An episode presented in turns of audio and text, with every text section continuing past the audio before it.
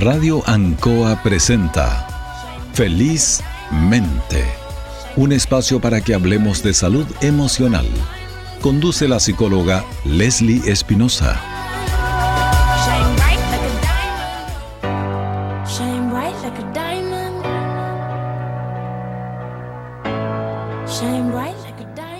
Muy buenas tardes, queridos auditores de Radio Ancoa y todos quienes nos escuchan también y nos ven a través de la radio online www.radioancoa.cl. Estamos hoy día en el segundo capítulo de este programa Felizmente, hecho para mm, conversar y tratar temas importantes relacionados con lo que es la salud emocional.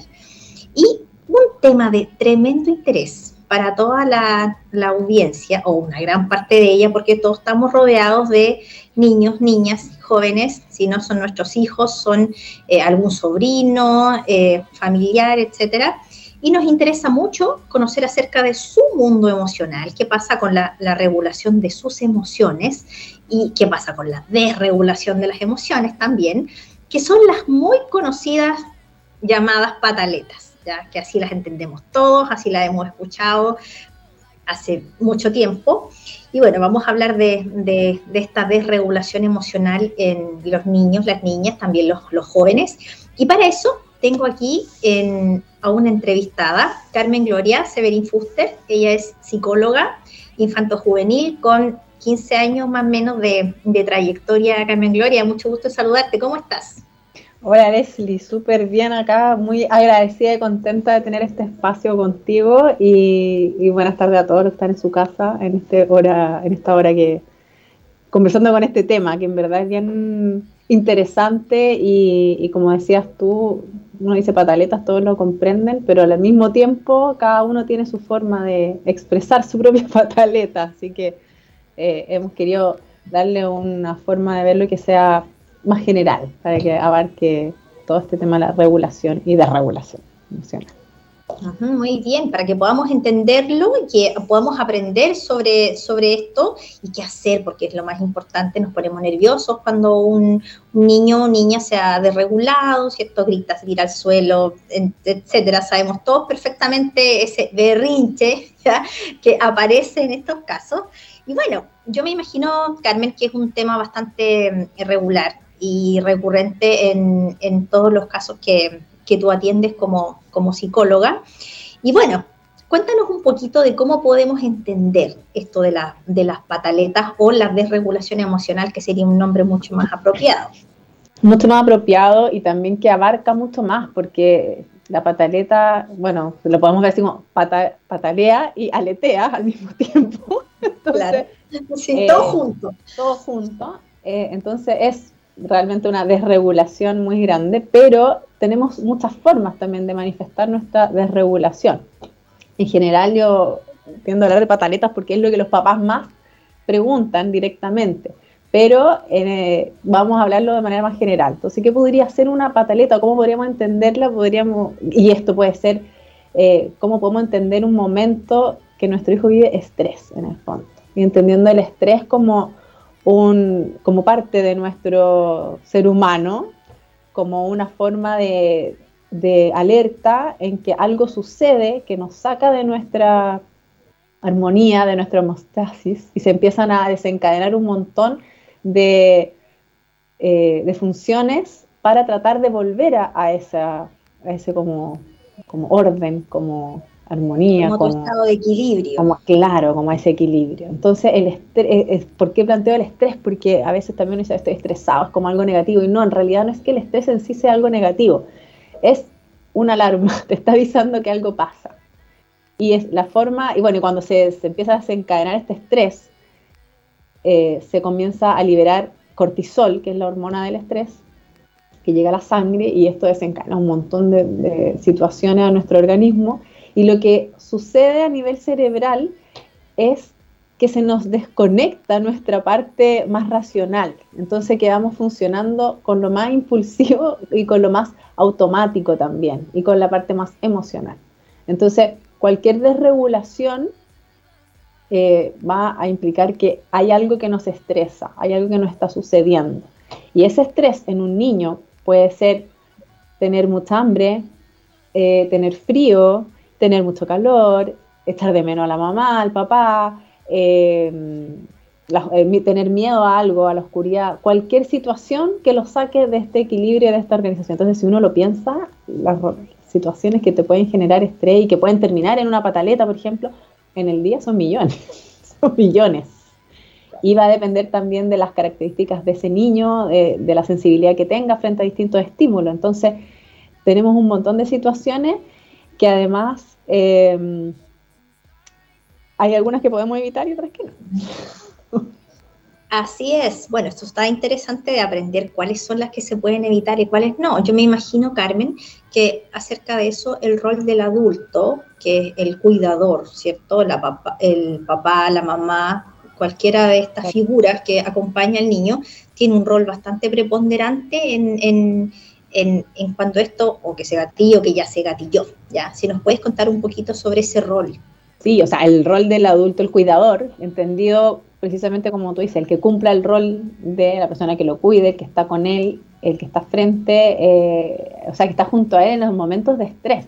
Es un rol, pero súper importante, súper importante, eh, sobre todo los primeros años de vida, pero esto se nos extiende como hartos años después. Pero pensando en los niños más pequeños primero, el rol es súper importante porque finalmente el niño va a necesitar una figura, bueno, cuando hablo niño me refiero a niño, niña o cualquier hoy en día cualquier concepto más amplio, pero eh, los niños necesitan, van a necesitar una figura de apego, y esa figura de apego es la figura que responde y que les da seguridad y protección en estos momentos de estrés.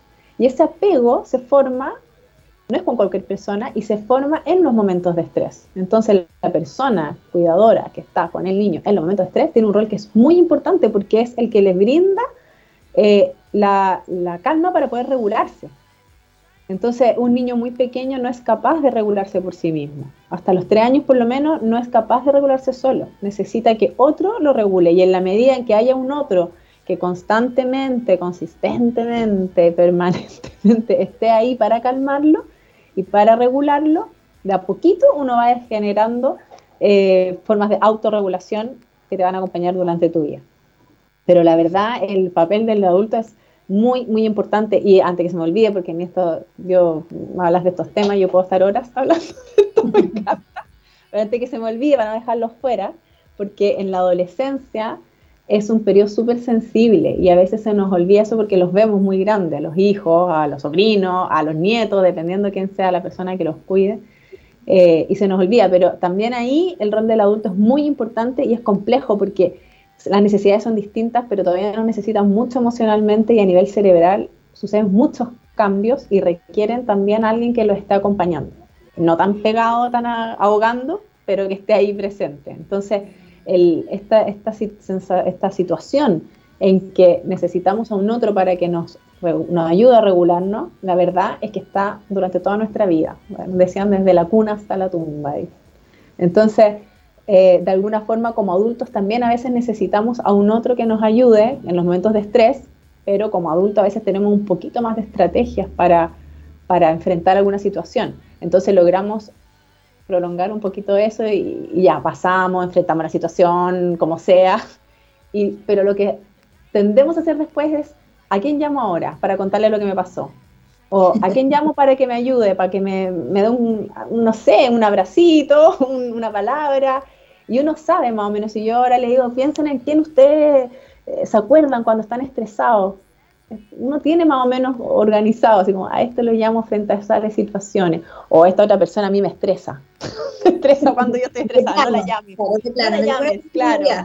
Con ella júntense después cuando ya estés tranquila, pero uno tiene esas personas. Y los niños es mucho más marcado, mucho más claro lo que necesitan a ese adulto cuando ellos están estresados. Porque si nosotros no logramos calmarlos y regularlos, además, ellos no van a ser capaces de, generar estrategias de autorregulación, que es lo que me piden mucho. Muchos me dicen así como, hablamos sobre pataleta, eh, ya, ¿cómo hago para que se autorregule? Yo, tiene dos años, no se va a autorregular. Hacia los tres empiezan a, desarrollar ciertas estrategias, los que han tenido a este adulto más, más regulador, digamos, que enfrente a algunas situaciones de estrés logran resolver mejor y otros que les va a costar un poquito más. Pero te estoy hablando, son cosas como, se me mojó un calcetín, como eh, se me quedó la colación, ¿qué hago? Entonces unos van a, estar, a mantener un poquito más la calma y decir, le pido a un adulto, pero hay otros que les va a costar más. Como que el adulto tiene que estar muy presente. Tiene un rol muy diferente lo sufren más, se angustian más, ¿cierto? Y bueno, qué importancia es aprender a ser entonces, un, en lo que estamos conversando, un buen adulto eh, regulador, contenedor, o sea, que sea capaz de entender esa emoción que el niño tiene, acompañarlo, eh, eh, darle un abrazo y también un, adolescente, como tú decías, que muy, muy claramente los adolescentes están en un momento en que son están probando su autonomía, ya su, su, individuación y quieren resolver las cosas solo, pero hay veces que esto traspasa cualquier barrera y uno nota el cambio de conducta evidente que van a tener, de introversión, quizás a lo mejor no te puedan contar lo que les está pasando, pero sí advertir al menos que hay un estado emocional que tú te diste cuenta como adulto que él ha pasado o ha transitado y ahí acercarte, cambiar el ritmo, el tono, acercarte, abrazarlo, tocarle un brazo, parece que te está pasando algo complicado mm. y podemos conversar sobre eso si tú quieres. Sería una, buena forma de acercarse a un, a un adolescente ya con, un poco más de,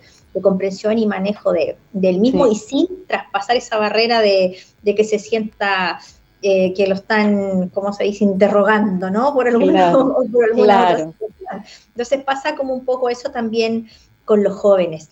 Y bueno, hablemos del momento in situ. ¿Ya? De la, cuando se desarrolla una desregulación emocional, cuando ya el niño hizo la pataleta, así sea en el supermercado, así sea en la casa, donde estemos, esta situación se desencadena. Oye, es, interesante eso, el contexto en que sucede, porque también esto, todo esto que le voy a decir tiene mucho que ver también uno como adulto cuánto se conoce y cuánto se quiere conocer, porque como padres, como madres, como cuidadora en general, la gente que, los profesores, por ejemplo, las educadoras de párvulo, todos en realidad todas las, personas que trabajan con niños, sobre todo que de manera directa, probablemente tienen muchas experiencias relacionadas con esto.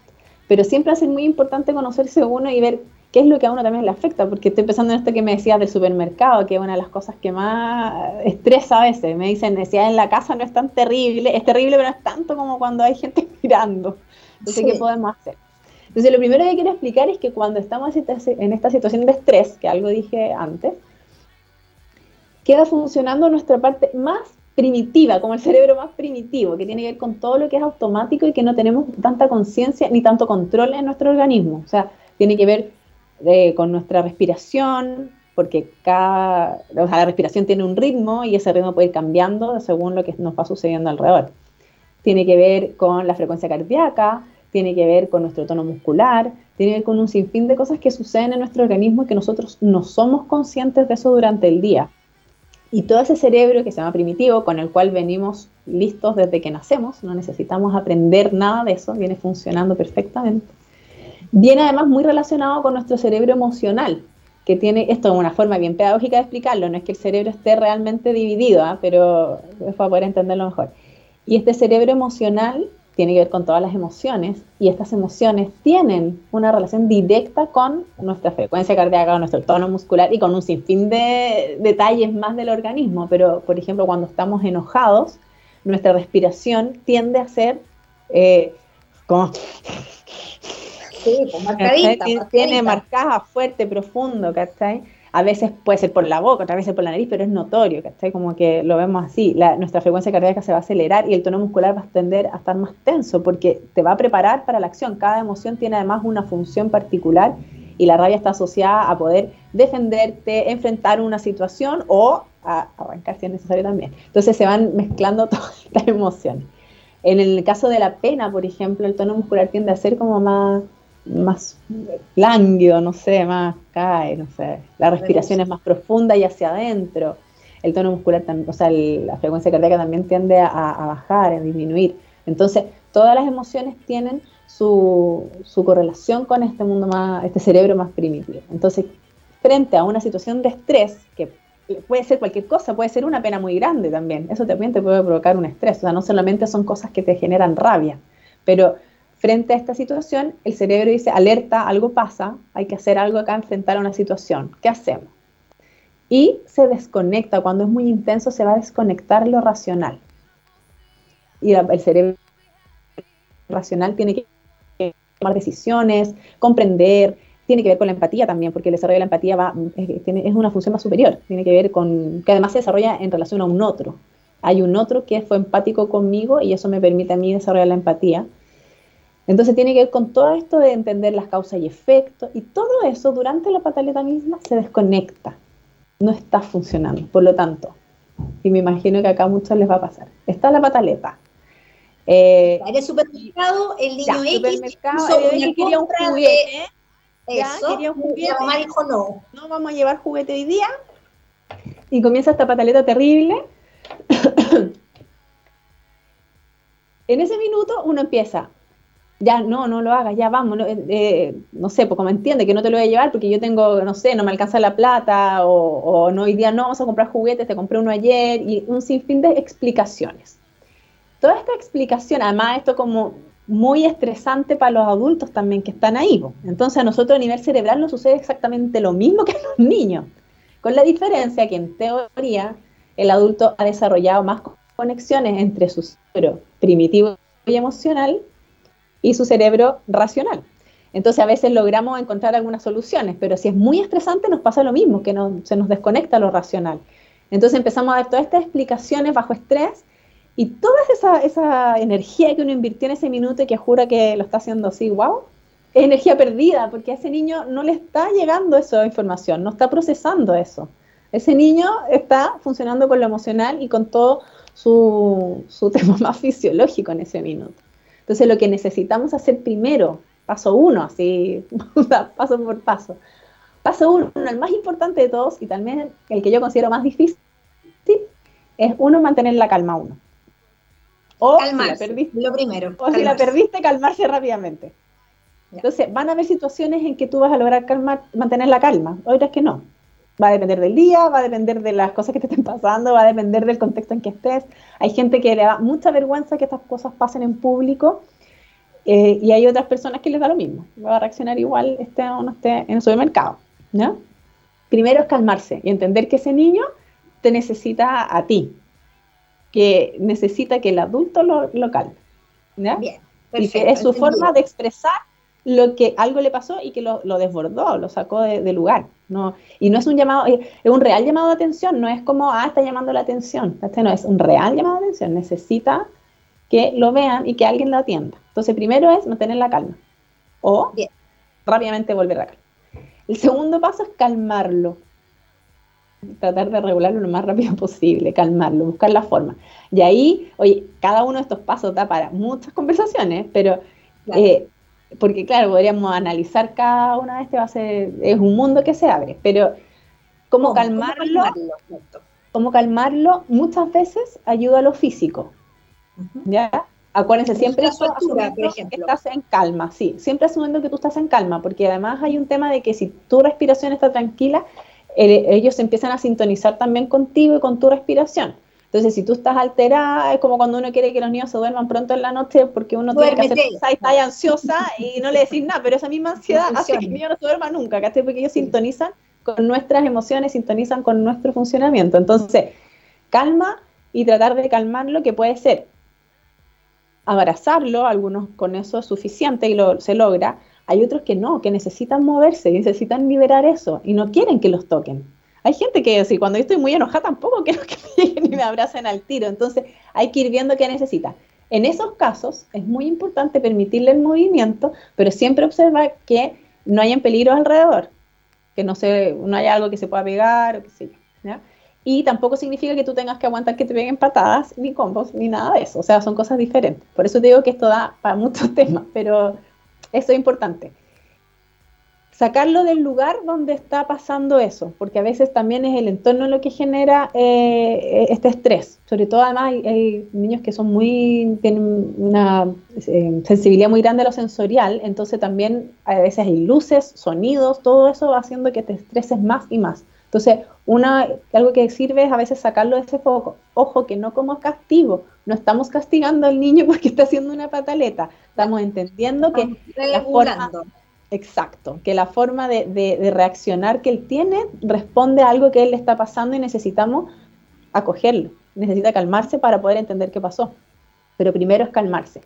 Tratar de evitar al máximo las palabras, porque muy poquitas. Si estoy aquí, si necesitas ayuda, te ayudo en algo, o, o respiremos juntos, puede ser. Buscar la forma en que con ese niño se calme una vez que está calmado. Ah, lo otro que sirve mucho es como mm, que tiene que ver con esto de sacarlos de ese foco, así como, como distracción, ¿cachai? Pero es una distracción que no va a terminar ahí. Lo importante es luego seguir con el proceso, ¿ya? No es solamente lo distraemos y ya, listo, esto ya pasó y se acabó, no. Como, pero es distraerlo, por ejemplo, cosas que sirven mucho, como te pones a mirar por la ventana o estás en el supermercado y dices, oye, mira, veo desde acá una botella, tiene colores que te gustan, mira, tiene el verde, tiene el amarillo. A veces describir lo que tú ves nomás, como, uy, mira, veo una persona que tiene un pantalón y, y oye, mira, parece que va con, con una nieta porque hay una niñita, al lado". es como describir con un tono muy tranquilo y eso a veces ayuda porque hace que uno como adulto se calme y también ayuda a que el niño como que tú, mira, por. Una vez que está muy calmado, paso tres ya, sí, pero tiene que estar calmado, recién ahí nos ponemos a hablar y a explicar qué. Ahí explicación las preguntas. Ahí viene, y ahí viene, súper importante, validar la emoción que él siente. Como estabas muy enojado. Y te puedes enojar todo lo que tú quieras.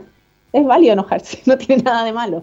O estabas muy triste, o tenías mucho miedo, dependiendo de lo que esté sucediendo. rabia, ¿ya? lo que haya pasado. o rabia, claro, lo que haya sucedido, lo que tú creas, porque también uno puede decir, yo veía que tú estabas con mucha rabia, porque mira, pateaste esto, se te cayó lo otro, se te rompió el juguete, ¿cachai? No sé, ¿cachai?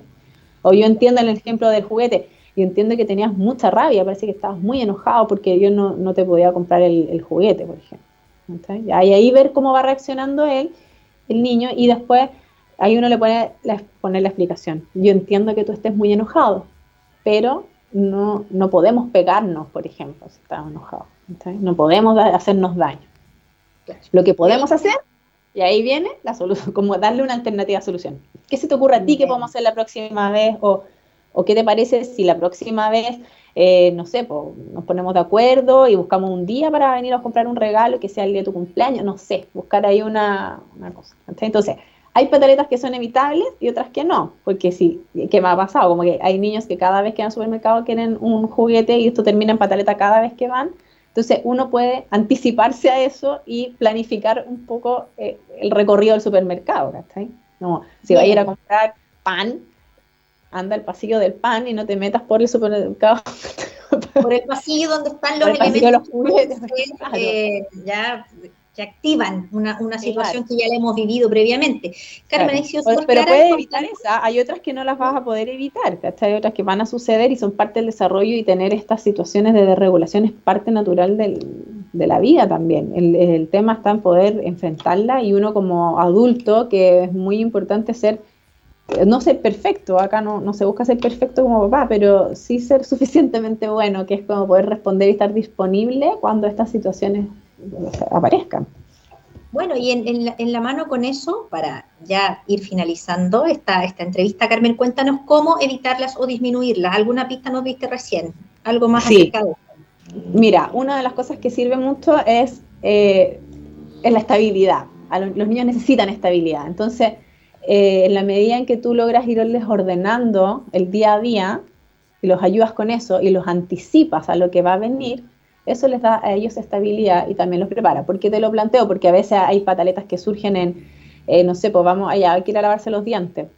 Vamos a lavarnos los dientes y le hacía esa pregunta, el vamos a ya como que quede atrapado, porque le das la opción de que él te diga que sí o que no, cuando tú sabes que hay cosas que tiene que hacer. Entonces, te preparas con ese tipo de preguntas y puedes decirle, ahora nos vamos a lavar los dientes. ¿Ok? Tú lo- Llegó la hora de tal cosa. llegó la hora de hacer tal cosa. Vamos juntos a, yo te acompaño. No sé, hay mil formas, pero que no tienen que ver ni con ser pesado ni, ni autoritario, ni con preguntarle y que él tenga que definirlo, porque si tú le preguntas a un niño, ¿quieres hacer esto? ¿Quieres comer? Cuando tú sabes que el niño tiene que comer, por ejemplo, eh, le estás dando la opción a que él te diga que sí o que no, entonces tú tampoco te puedes enojar si él te dice que no Exacto. porque él te está, es tú le estás dando la opción. Entonces hay que ver cómo preguntar es un- algo súper importante. Cómo dar las opciones es algo importante a revisar. anticiparlo a lo que va a venir en el día, como ahora vamos a, no sé, a sacarnos el pijama y vamos a eh, meternos al baño. Estás en el baño, nos vamos a bañar y luego vamos a lavarnos los dientes. Y según la edad que tenga también es la cantidad de información que les puedes dar en el minuto. Entonces lo vas preparando lo que viene. Exacto. Otra forma que es súper importante que tú la mencionaste también es como el poder ponerte a la altura de ellos, ya sea que tú te agaches y, y las miradas queden cerca, incluso la tuya como adulto puede quedar un poquito más abajo que la de él. Eso también como que lo reciben bien, pero cuando ellos nos ven hacia arriba, ya la, la, parte como comunicación no verbal, digamos, ya es un poquito más invasiva para ellos, porque no, para ellos somos un gigante.